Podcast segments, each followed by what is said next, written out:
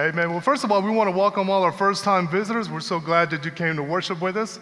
And uh, as you walked in, you should have received a bulletin. And in that bulletin, we have uh, some church information and we have the sermon notes. And also, there's a, a connection card. So if you would fill that out and uh, turn it into the information center out in the foyer area, Pastor Terry will be more than happy to drop you a thank you note. Amen.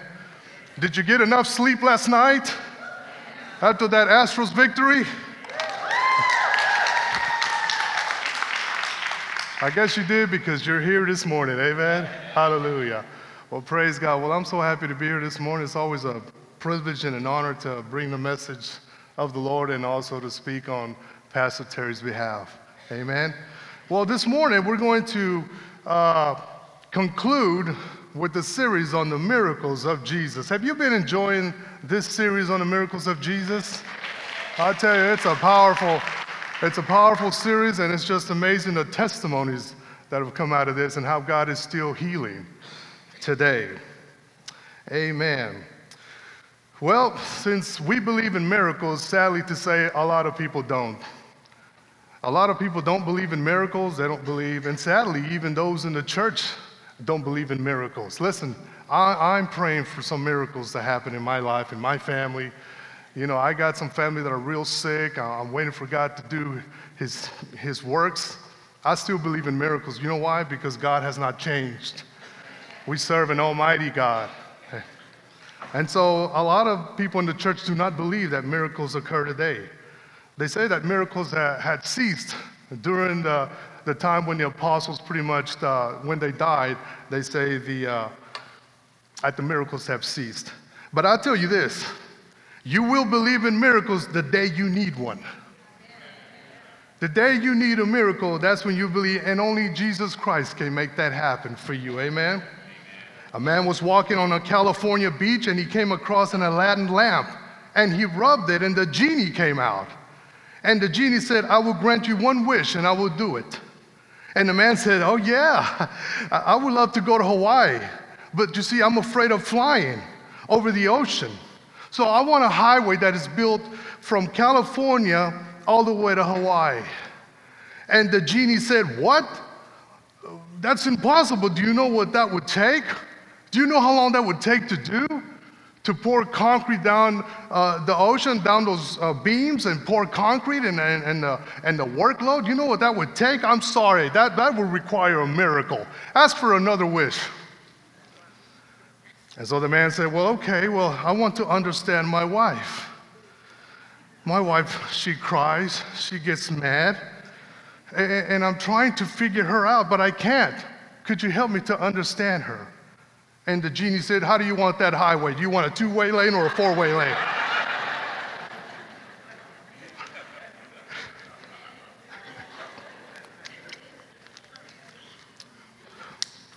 Listen, man, God can do a miracle in your lives. He can help you understand your wife. Amen? the Bible says, live with her with understanding. So you can understand your wife. Amen? Praise the Lord.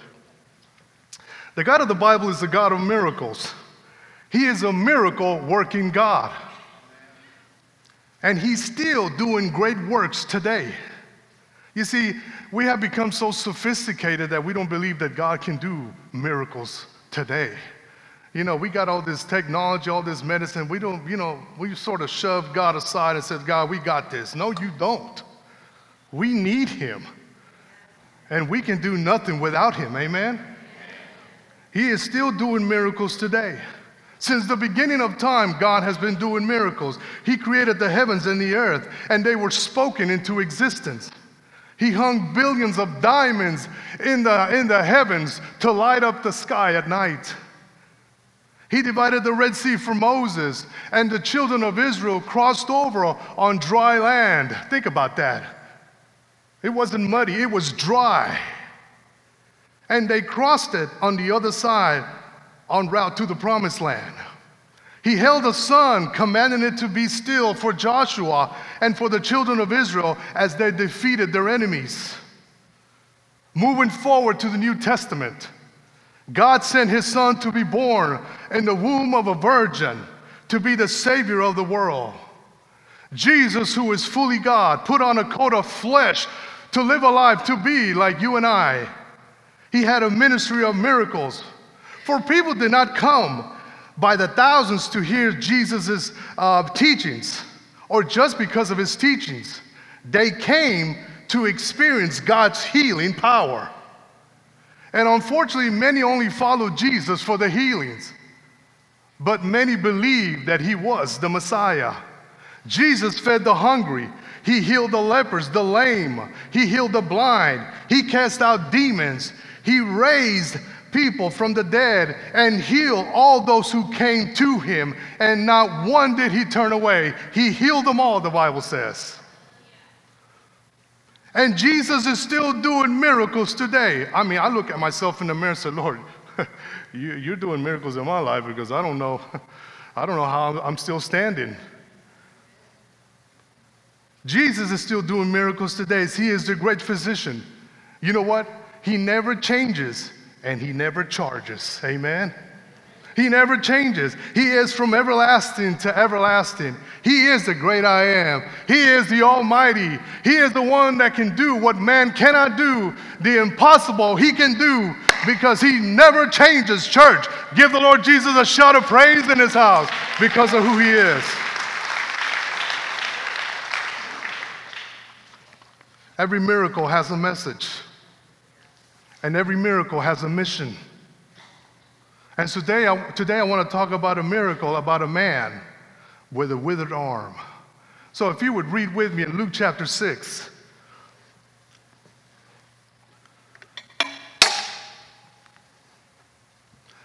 Verses 6 through 11. On another Sabbath, he entered the synagogue and was teaching. And there was a man there whose right hand was withered. The scribes and the Pharisees were watching him closely to see if he healed on the Sabbath, so that they might find reason to accuse him. But he knew what they were thinking, and he said to the man with the withered hand, Get up and come forward. And he got up and came forward. And Jesus said to them, I ask you, is it lawful to do good or to do harm on the Sabbath, to save a life or to destroy it? After looking around at them all, he said to him, Stretch out your hand. And he did so, and his hand was restored. But they themselves were filled with rage and discussed together what they might do to Jesus. This is an account of the good, the bad, and the ugly. The good being the holy and righteous Son of God, Jesus Christ. The bad is the man with the withered hand. He had a bad hand. And the ugly were the self righteous legalists, hypocrites, the scribes, and the Pharisees. I tell you, they hated Jesus with a passion. The historian Jerome said that there is a strong traditional evidence that the man with the paralyzed hand was a stonemason. This man worked hard with his hands. He could have been injured on the job. And of course, this could have a great impact, could have impacted, that is, his income. There were no workman's comp in those days. There was no government assistance in those days. There was no huge Houston Medical Center in those days. And this also would have affected his family if he was the only breadwinner, if he had a family. He worked with his hands. There were no painkillers, no special surgeons who could make his hand normal again. Think about that. See yourself there in a time and place when none of these things were available. Nothing could alleviate the pain. And I'm pretty sure the pain was felt all through his arm because the Bible says he had a withered hand. Luke, who was a physician, writes in detail. This is what a physician does. He writes in detail uh, because this account is also found in the book of Mark, in the Gospel of Mark, and also in the Gospel of Matthew. But Luke here says that it was his right hand. And you know, the right hand represents the hand of authority, it re- represents the hand of power. You see, in those days, the left hand was considered unclean. The right hand was considered pure and powerful. The Bible says that Jesus sits at the right hand of power. The Bible says that in the last days, when God will judge the living and the dead, those who died without Christ, they will be on their what? On the left side. But the righteous will be on the what? On the right side. The right hand is the right hand of power and of authority. So Luke writes this in detail. And I know some of you could be left handed in here, so don't go say, you know, uh, Brother Joe said my hand was unclean, so, you know, okay? It's a spiritual meaning here. don't send Pastor Terry emails. oh, Pastor, you know what Brother Joe said? Don't go avoiding shaking his hand.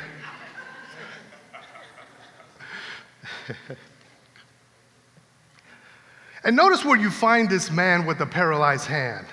He's in the house of God. You see, he was there for the right reason. You need to ask yourself this morning why are you in church today? Are you here for the right reasons? Are you here for the right reasons? He was. You see, he wanted to be restored, he wanted to be close to God, he wanted to have fellowship with Him. You see, if a man could not work in those days, guess what he would be doing? He would be a beggar. He would be begging. This man says, You know what? I ain't gonna be no beggar. Me ain't gonna be no beggar. Me gonna go to the house of the Lord. He wants to be restored. So now he could have been begging out in Times Square, Jerusalem. For the most part, these were people, the beggars that you would see, were pretty much paralyzed in some area of their lives, mostly physically but he was in the house of the Lord, in the presence of the Lord. Now, notice in verse 6, it says, On another Sabbath, he entered, meaning Jesus, the synagogue, and he was teaching. Jesus attended synagogue services every Sabbath, and he did not forsake the gathering of God's people. And this is a lesson for us. We should be in the house of the Lord. I know things happen on Sundays, and we all have to do other things. Some things you know, we just can't make it on a Sunday, but there's people who just come to church twice a year. But Jesus here is every, eh, on another Sabbath. Here he is. He's back in the, in the synagogue teaching the Word of God. And he did not forsake the gather of God's people. That's why Hebrews chapter 10 says, hey, you know, uh, that we should not neglect the meeting together as is the manner of some but exhorting one another for that day is approaching. And, church, let me tell you, that day is approaching. What day? Uh, Jesus is coming back. You see the sign of the times? It's almost here. And what a great place if Jesus would come right now and find us in his house. Amen. Hallelujah. So why be in the church? Because it's a blessing for the children of God to be in the house of God to be in the presence of God, to experience the power of God. The Bible says, where two or three are gathering in his name, there he is what? In the midst of them, he is here. I remember a, a, Christian lady asked me one time, we were talking about going to church, and she said, You know, you, and she was a believer, and it surprised what she was telling me. She said, You guys are so fanatic. I went, Wait a minute, you guys? Are you a believer too? Yes. Well, okay, in general, Christians are so fanatic, got to go to church every Sunday. Yeah, I don't have to go to church every Sunday. I mean, what's the need? I'm a Christian. God knows my heart. I asked her, hey, how, how many children do you have? And she said, I have five adult children. Oh, that's nice. Let me ask you something. So let's say you, you want your children to visit you, right? They don't live with you. So let's say they want to visit you. Would you want them to visit you one at a time? Or rather, would you want them to visit you all together, like say on Thanksgiving. Well, of course, I want them all together. I want them in my presence all together. I want to have fellowship with them. Exactly. You see, God wants his children together on a special day, on the day of the Lord. You see, God wants to see his people so he can fellowship with him. Where two or three are gathering his name, he gets excited when his children come to the house of the Lord. That's why King David said, I was glad when they said to me, Let us go into the house of the Lord. Hallelujah. Amen. And I'm, I'm, I'm happy that you guys are here this morning. Amen. Amen. Praise the Lord. Now, there was another group of people there in the synagogue. Remember, we talked about Jesus? We talked about the withered man, now the ugly.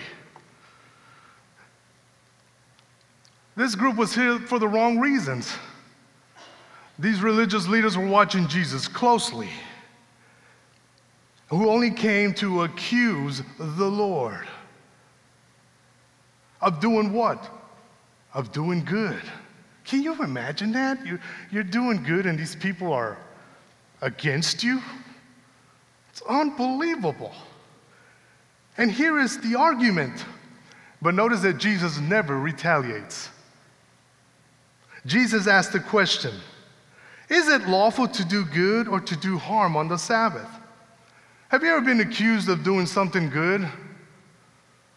Has anybody snapped at you at any given time for doing something good, a good deed? I mean, you, your intentions were right, and all of a sudden, boy, you're hated. I mean, you, you, you want to do good. But you know what? The Lord wants you to do good. You know, my father, uh, many years ago, came from Colombia, South America. He came on a visa to learn English. He wanted a better life for himself and the family. It was a big family. And so he came first. He came and he settled in America and he got a little job on the side. And my father loved to help people. The day at his funeral, by the way, it'll be eight years or so since he died this month. A godly man. He loved to help people. I'm like, Dad, really, you're gonna help that guy? Yes, son. We're gonna help him. And he always used to tell us, he said, behave, for it will cost you nothing. But do good, and you will reap its rewards. And we saw that in his life. And I've heard so many stories during the uh, funeral service, people that came up saying, you know, your father helped me to do this. Your father gave me his own bed. Your father, I mean, it kept coming. And we saw this growing up. He loved to help people. One time he was, uh, when he was in this couple of years in this country, he struggled with English. You know, it kind of chopped up a little. And uh, one day he was driving with uh, my uncle, his brother.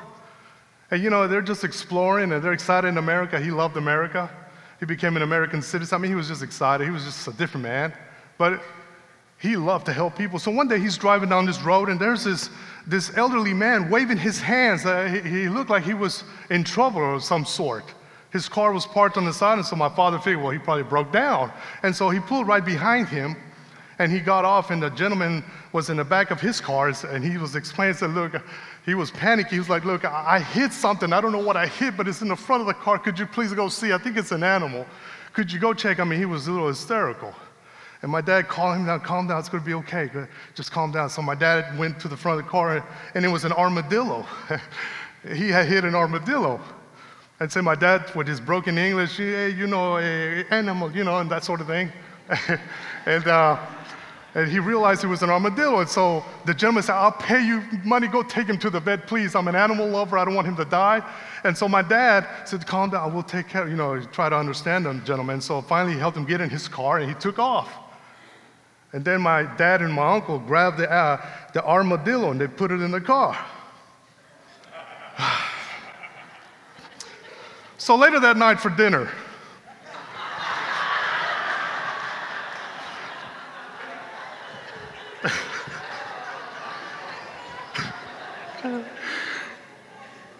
the animal didn't make it, it died on the way. And I, we sat on the table, and my dad, we got a special treat for you tonight.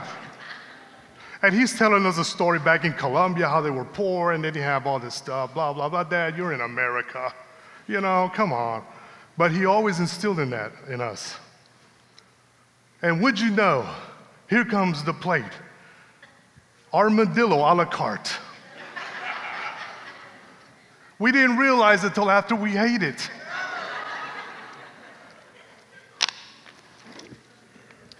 And my dad said, with his, you know, in Spanish, Did you enjoy it? We didn't know what it was, but it tasted good. I don't know what they did to it, but it tasted good. I said, You know what, Dad? My brother said, Yeah, Dad, it tasted like chicken. Really? Yeah, it tastes a little bit like chicken, right? A little rough on the side, but it's, you know, I felt something in there, but it was good. And my dad and my brother and my brother said, uh, something's not right here. I said, You just had armadillo meat. And my brother was gagging, and I, and I got up and I went to the kitchen. There was a shell of the armadillo on top of the stove. Oh my gosh, oh Lord. Why could you do this to us? You know what? If, if we had a pet in the Agudelo home, it would end up on, on a plate.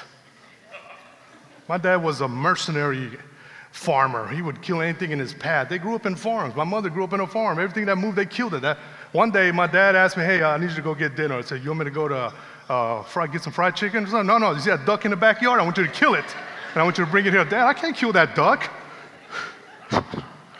We're animal mercenaries. So my brothers and I, and my sister, we grew up. Every time they fed us, we, we looked at the plate and made sure that it didn't move. Make sure that it wouldn't attack us. but you know what? My father always taught us to do good to other people. Did you know that failing to do good is evil and evil is sin? When the Lord asks you to do something good, we should obey quickly, or as we say in Spanish, pronto. Or like my dad used to say, muévase, move it quickly. The Bible says, James 4 17, therefore, to one who knows the right thing to do and does not do it, to him it is sin. And this is where the scribes and the Pharisees missed the whole point of the law. So, number one, we see that their evil purpose was to test him. They came to test Jesus. This, these religious leaders grew concerned about Jesus, who worked wonders and miracles. And you see, church, they were troubled so much that this Jesus was getting too much attention, and they were not. They were, they were envious of him, they were jealous of him. They didn't come to worship him, they came to accuse him. So they decided to catch him in something in him violating the law. And the law was perfect, church. There's nothing wrong with the law of God. It's pure, it's holy but they misinterpret the law of God in their own way. And number two, we see that the Lord's purpose was to silence them. Jesus asked, Is it lawful to do good on the Sabbath days or to do evil? In Mark 3, we have the same account, and it says that the Pharisees kept silent. They could not answer him. Why? Because they didn't have an answer. They couldn't answer him. Ah, picture yourself there. I would love to see Jesus battle with these religious hypocrites. Oh, man, you tell them, Jesus. Come on, get on him, Jesus. Man, hallelujah. Picture yourself there at that moment. And here is Jesus' purpose is to silence them. People are faced with evil every day. People die every day.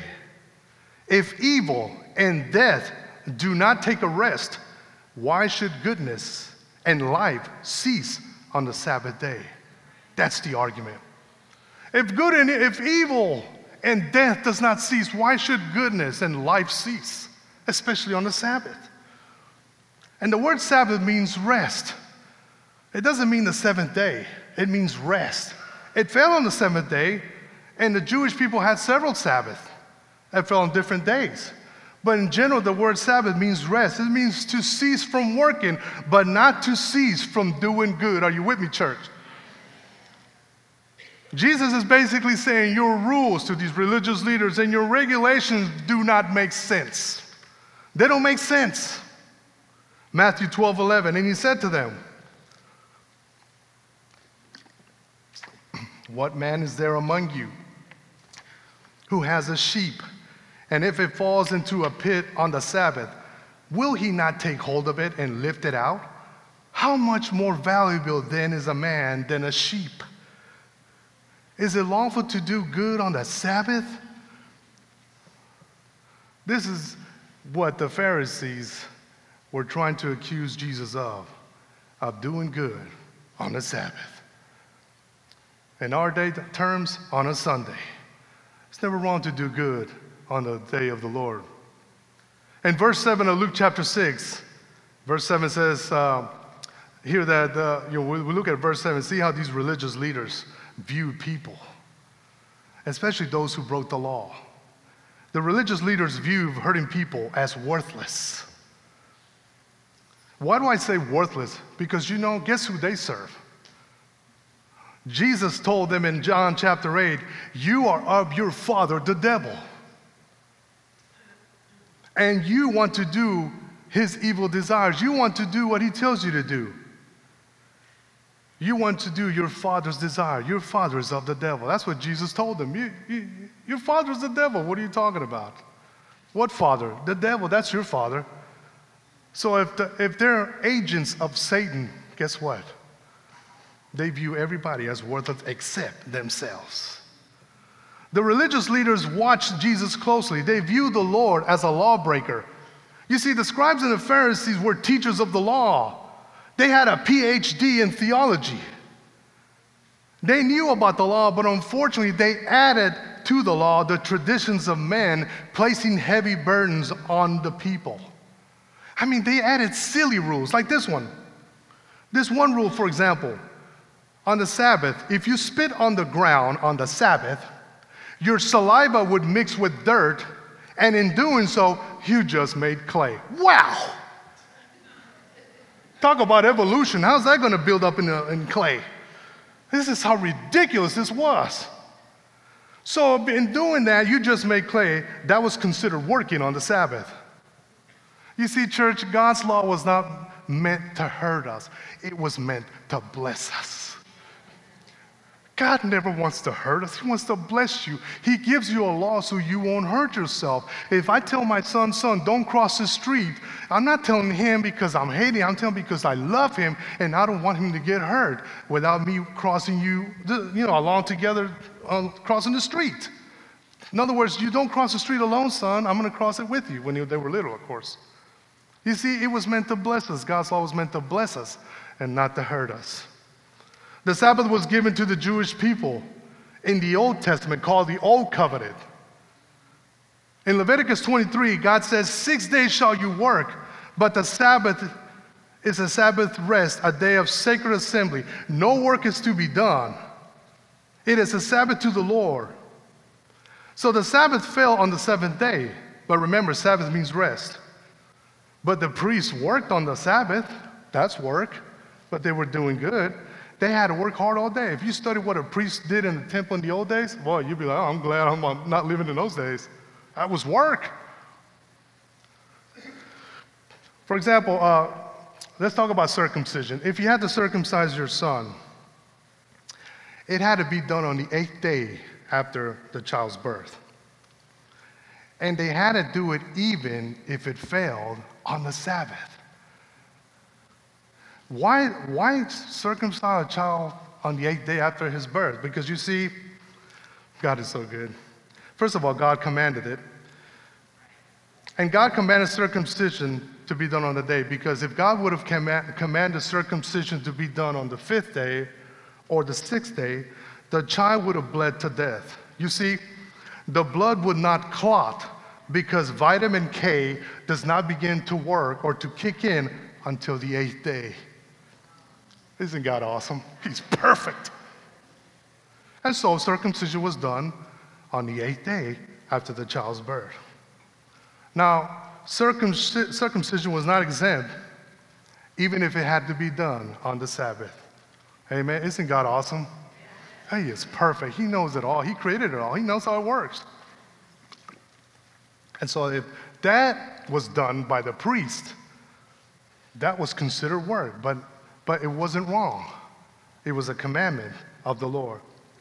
Did you know that every Christian keeps the Sabbath? Brother Joe, how could you say that? Yeah, we keep the Sabbath. You see, Jesus is our Sabbath. Amen? Are you with me? Follow me now. Jesus is our Sabbath. And every day we are in, uh, we are in rest in Him. Because if Jesus lives in you and you are in Christ, guess what? You are living an eternal Sabbath because Jesus Christ is your Sabbath. It's no longer one day a week, it's every day. Every day you rest in the Lord. He is our Sabbath. Amen? He is our Sabbath. We are at rest with the Lord. We don't have to work to be saved. Some religions, even in our day, they teach you got to do all this stuff to be saved. We don't have to do that. Or we don't have to keep the whole law, which we could never do in the first place. You know, we talked about this uh, back in the series in Galatians, where the, where the religious leaders enforce all these rules. We don't have, uh, you know, a lady asked me the other day, you know, uh, you know, Joe, you can't lose your salvation. Really? How's that? Well, you know, uh, if you sin and you do you, you'll lose your salvation. Really? Mm-hmm. So how do you know when you lose it? Uh, so do you wake up in the morning and you say, oh, I'm not saved? Is that how it works? I don't understand how it works. You see, because I'm in Christ, Christ is in me. And Christ is the fulfillment of the law. Every law that I broke, He fulfilled, and He forgave me of it. He nailed it to the cross. Hallelujah. Church, come. Follow me now. You see, I'm in Christ, I can never lose because he said, You shall have eternal life. Do you know what eternal means? It means eternal. It means. You cannot lose what you never could gain on your own. It's a gift, and God never takes his gift from you. It's a gift that it will go with you through eternity. Are you with me, church? Well, Get into the Word. I'm just telling you what the Bible says. I'm in Christ, He's in me, and Christ is in the Father's hand. And whoever God gives to the Father and God gave to the Son, the Bible says He'll never lose any of them. We are all His sheep. Amen? We can never lose what we can never gain on our own. It's the gift of God. Okay, moving on. Love you, church. You see, these religious leaders place many burdens on the people. Again, these rules, these laws, you got to do that. Oh, you broke the law. They didn't care about people who were sick or hurting. They had no compassion or love for the people and no love for Jesus, the Messiah. You see, church, it has been said before that people don't care how much you know until they know how much you care. And Jesus here is healing people. But these religious leaders who were self righteous with hard hearts only cared about themselves.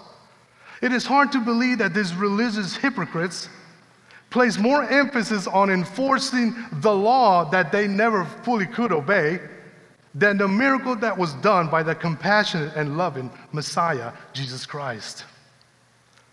You see, there are many religious groups today that they place burdens and rules upon people, preventing them from God's miracles and God's best for their lives.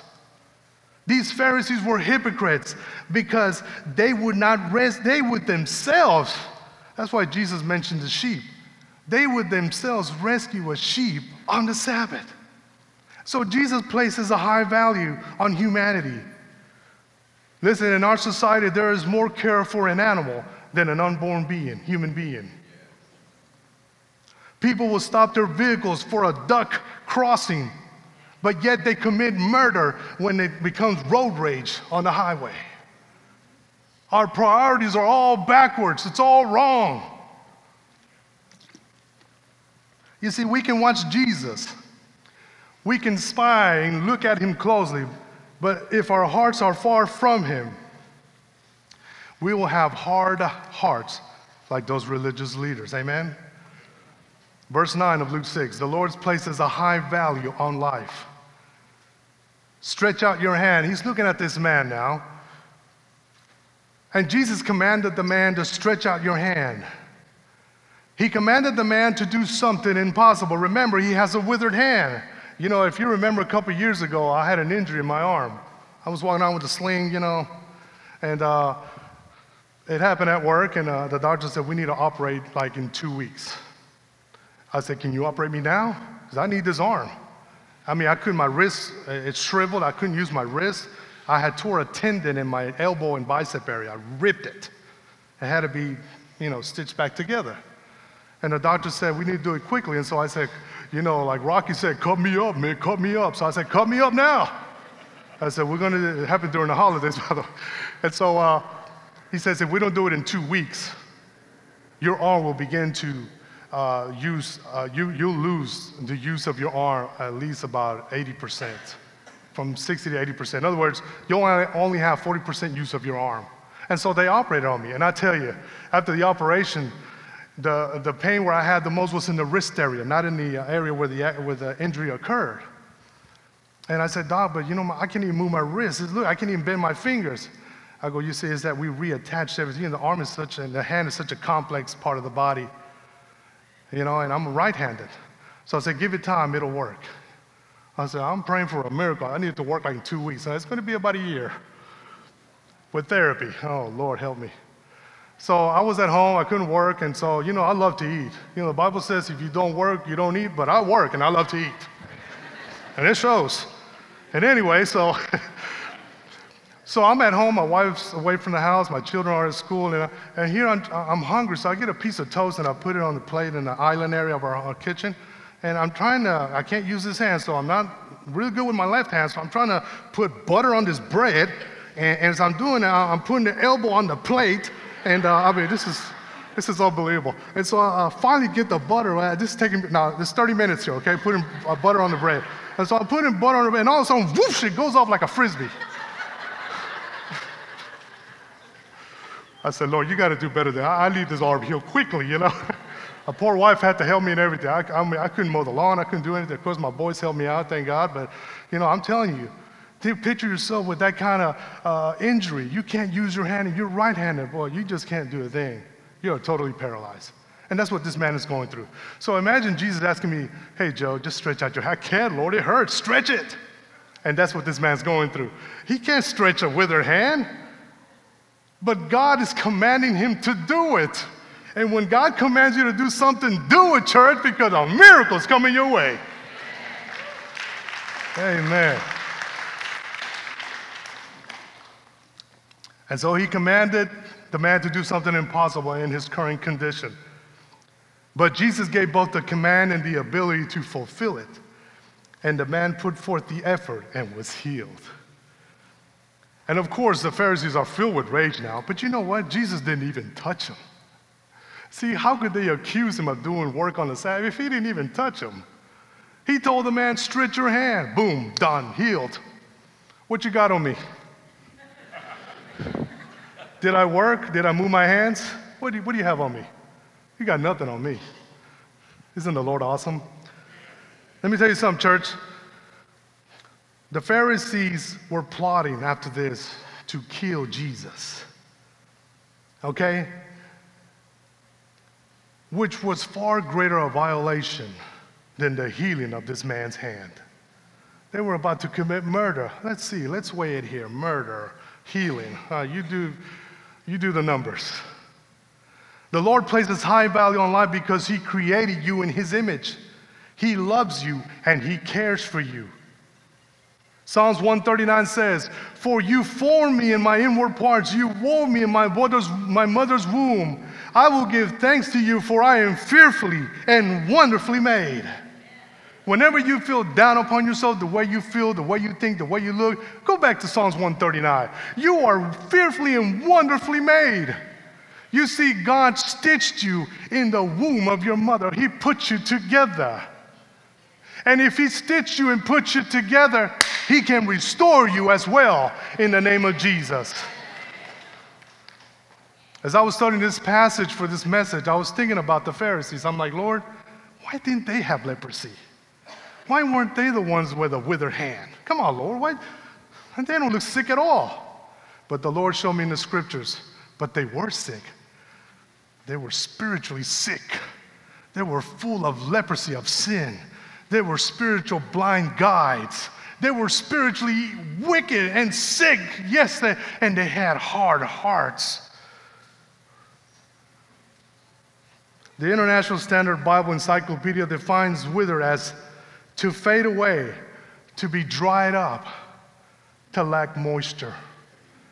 This is the condition of a hard heart. The ground is so dried up, you cannot sow a seed in a dry, rocky heart. Amen? Moisture needs to settle in so that the seed of the Word of God can take root and grow. Follow me, church. You either have a hard heart or you have a heart that's full of compassion and love. That's moisture. The Lord heals a man's withered hand with a command. And looking around them at all, for he knew their thoughts. Jesus knew what they were thinking. He said to him, Stretch out your hand, and he did so, and his hand was restored. Amen. Oh, God is so great. Amen. Listen, church, you can buy self help books on marriage, self image, addictions. Some of them are good books. I'm not saying don't read them. But when you get into the Word of God, church, right here, when you get into this book, this is not a self help book. This is God helping you. This is God saying, I can heal you by the power of my word. Amen. So, number one, church, you can find true rest only in the Lord when you respond to his calling. Only in the Lord can you find true rest. Matthew 11, 28 says, Come to me, all who are weary and heavy laden, I will give you rest. Eternal rest. You can rest in the Lord anytime. He's your Sabbath. So when people ask you, Do you observe the Sabbath? Oh, yeah, every day, every hour. Because I'm in Christ. I'm resting in Christ. I have entered, as Hebrews says, I have entered into his rest. Hallelujah. Number two, you can, C A N, be restored by faith in the healing power of Jesus Christ. This man did not say, Oh, Lord, I don't think I can stretch my hand. Stretch it. Come forward, get up, stretch it. Can you imagine that? He's, I'm seeing this, stretching out his hand, and it was totally restored. Oh, Lord, praise you, God. Hallelujah. And never say that the Lord can't. Well, if, you know, if the Lord can,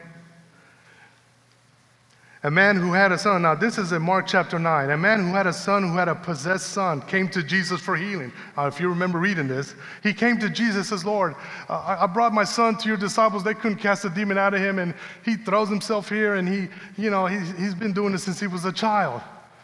And Jesus, oh, you perverse and faithless generation, just bring the boy to me. And boom, Jesus heals him. But before that, the father says, I'll bring him to you if you can heal him, if you can you imagine telling the Lord, if you can? And the Bible says Jesus responded with, if you can? Excuse me? All things are possible to those who believe. That's what Jesus told the man. Jeremiah 32, 27. Behold, listen, pay attention. Look to the Lord. Behold, I am the Lord, the God of all flesh. Is anything too difficult for me? Is anything too difficult for the Lord? That's what Jeremiah says. If I can have the praise and worship team up here, and I'm going to tell you, church, God can restore any area of your life. There is nothing too difficult for the Lord. As I've heard testimo- testimonies over the, over the past weeks about the healing of cancer and all these other things, God is still a miracle worker. Maybe you're here today and your life is withered up, paralyzed, like this man's withered hand. Maybe your faith has withered up because of some teaching that taught you that you have to follow these rules, and now you're all messed up. Your faith is trampled on. God wants to restore you. Maybe it's your marriage the joy is gone. The, hap- the bitterness has settled in. Happiness is gone. God can restore your marriage. Maybe you have an addiction and it has consumed you. Drugs or alcohol or pornography, these things have consumed you physically. And you're walking with guilt and shame. And you can't walk with the Lord because you feel guilty. God can forgive you and He can restore you. Amen. Would you stand? Can I have the prayer team up? Thank you. At the end. If you're here this morning, you're like this man who has been hiding his withered hand underneath his clothing. Maybe nobody noticed it, but God noticed it. You may say, Brother Joe, I've been going up for prayer. I haven't seen any restoration or any healing take place. You keep coming. The Bible says, keep asking, keep knocking. Knock until you get an answer. You see, God means business with you if you mean business with Him. So if you're here this morning and you need prayer, like Jesus told this man, get up, come forward, and stretch out your wilderness. You come, church. Don't let doubt, fear, and the enemy hold you back.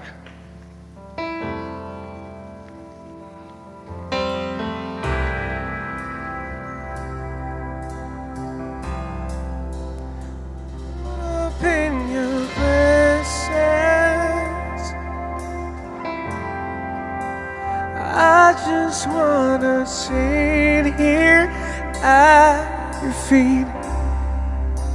I'm caught up in this holy moment.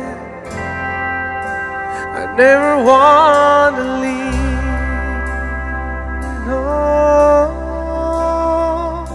oh, I'm not here for blessings.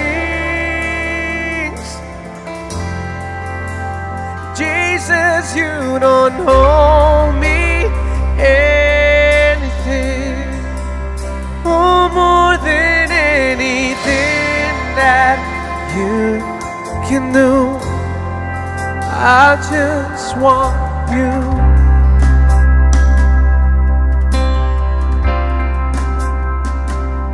Oh, I'm sorry when I just gone through the motions. Oh, I'm sorry when I just sang another song. Oh, take me back to where we started. I open up my heart to you. Can we lift up our hands, church? Oh, I'm sorry when I come with my agenda. I'm sorry when I forgot that you're enough. Oh, take me back to where we started. I open up my heart to you.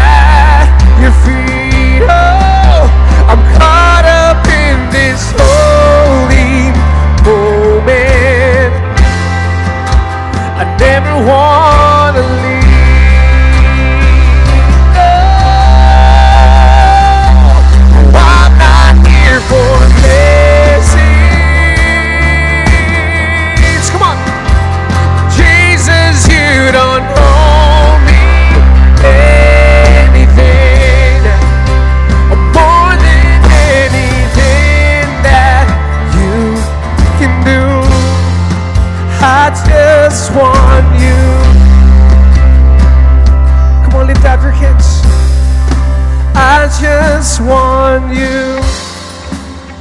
Nothing else.